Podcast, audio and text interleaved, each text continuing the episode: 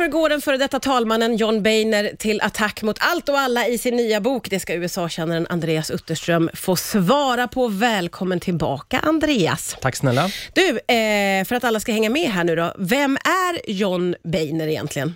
Han var talman i kongressen i USA och den som ledde Republikanerna i representanthuset, alltså där det finns flera hundra medlemmar och de oftast är eh, mer extrema än vad de är i senaten, som är den andra kammaren. Och så att John Boehner var mellan, om det var 2011 och 2015, tror jag, en person som syntes väldigt mycket i amerikansk TV och även flimrade förbi här i Sverige och då var tvungen att vara lojal med sina partikamrater.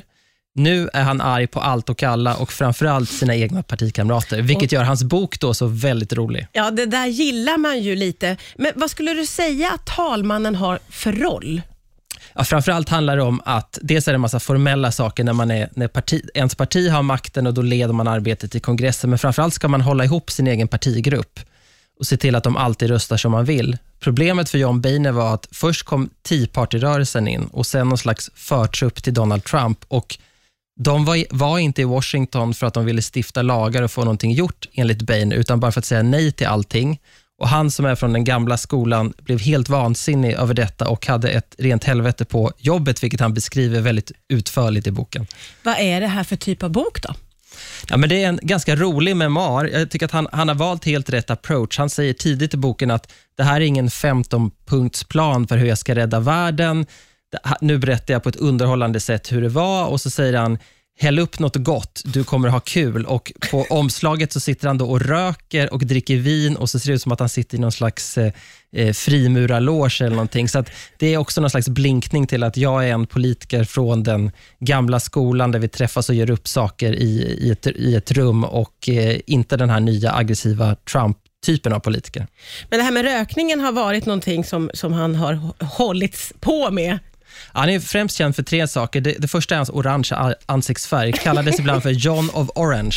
Eh, det, an, det, andra är att han ofta grät när han pratar om sin barndom. Han har en sån klassisk American story, hade elva syskon, pappan drev en bar, arbetade sig upp. Det här som nästan alla amerikanska politiker älskar att berätta om. Ja. Och Det tredje var då hans ganska osunda livsstil, där han kedjeröker och dricker fruktansvärt mycket vin. Han började röka som ung för att han var överviktig och bestämde sig då för att nu är det tre mål mat om dagen som gäller och varje gång jag blir hungrig så röker jag en cigarett. Och Tydligen är han då konstant hungrig för att han konsumerar fruktansvärt mycket cigaretter och har inga problem att skylta med det heller. Vi ska gå in på eh, lite av det som kommer upp i den här boken. Då, då för det är, vad jag förstår på dig då Andreas, spännande och underhållande och kanske lite bjussig bok rent av. Ja, en rasande bok. Eh, jag skulle jämföra med, eh, alla som kan sin Seinfeld vet att George Costanzas pappa Frank Costanza han har en alternativ jul som heter Festivus for the rest of us, som går ut på att man ska skrika och göra upp med alla som, som man har stört sig på under året. Och Lite så är det med John Boehners bok. Han har varit så väldigt arg under så lång tid, så nu kallar han liksom sina egna eh, partikamrater för galningar, eh, terrorister, Oj. allt möjligt. Och Det beror just på det här att Boehner är den gamla skolan. Han kommer till Washington för att han vill stifta lagar. Han tycker att om jag kan få igenom 50 procent av det jag vill och sen fightas för resten, mm. då, då, har jag uppnått någonting. Medan han då möter eh, Tea Party-gänget som kommer till Washington för att säga nej till allt och som egentligen inte tror på politiken. Då blir det en jättekulturkrock mellan det gamla och det nya. Och Det var det han fick hantera under sina år som talman. Och nu då så, så rasar han mot allt och alla. Va, vad är han mest arg på? Allra mest arg är han på en senator faktiskt, som han ju då inte har varit chef över, men som heter Ted Cruz, som han menar är exempel på det farligaste som finns. Någon som tror att den vet allt, eh, lovar saker den inte kan hålla och är allmänt eh, vidrig. Och det Boehner stör sig på med Ted Cruz, det är samma sak som jag stör mig på med Ted Oj. Cruz. Och det, det, är inte politiken, utan att han är en väldigt smart person.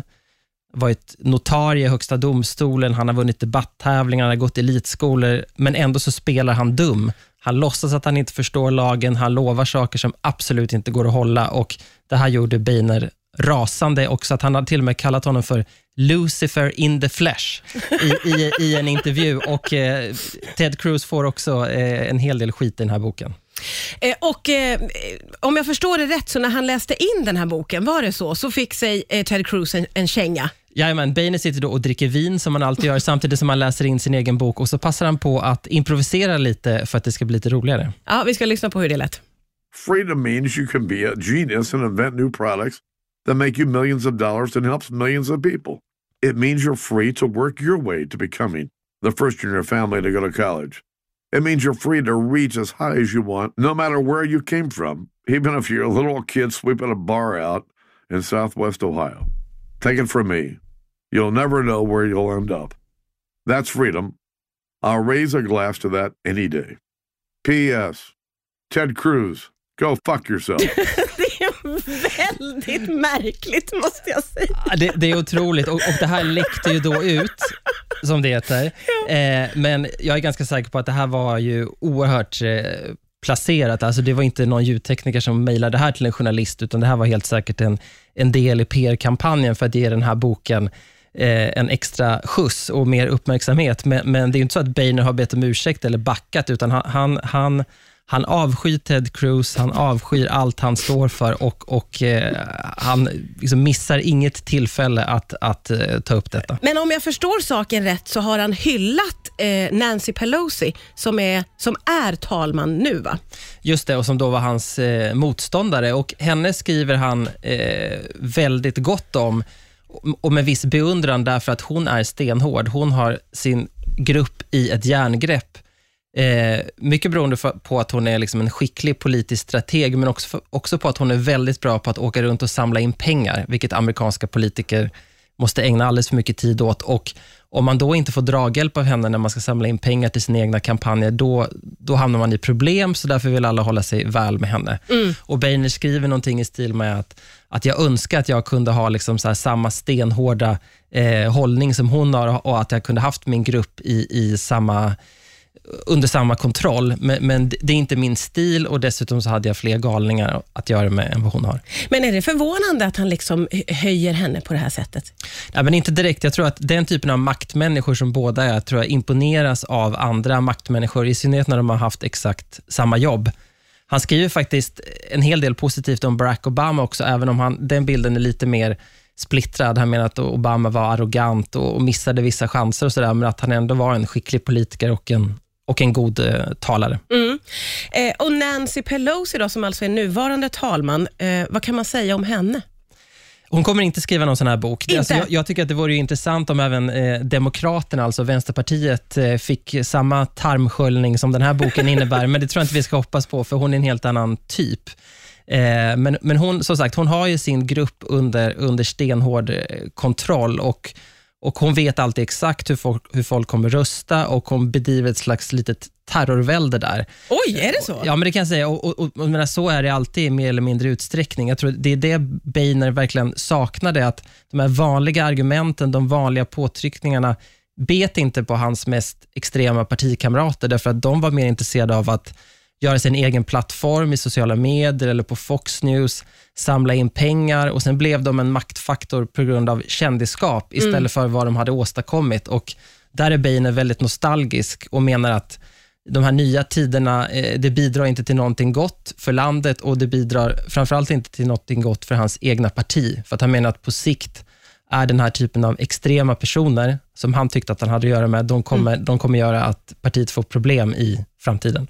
Vad tror du om det, Andreas? Ja, men det, det ligger väl någonting i det. Sen är ju Boehner själv medskyldig till en del av det här. Inte så att han hade de här åsikterna som de här mest extrema eh, politikerna i representanthuset, men han har ändå under årens lopp eh, bidragit till upphettad retorik och det är någonting som han eh, inte riktigt vill stå till svars för i boken och som han också har fått eh, kritik för.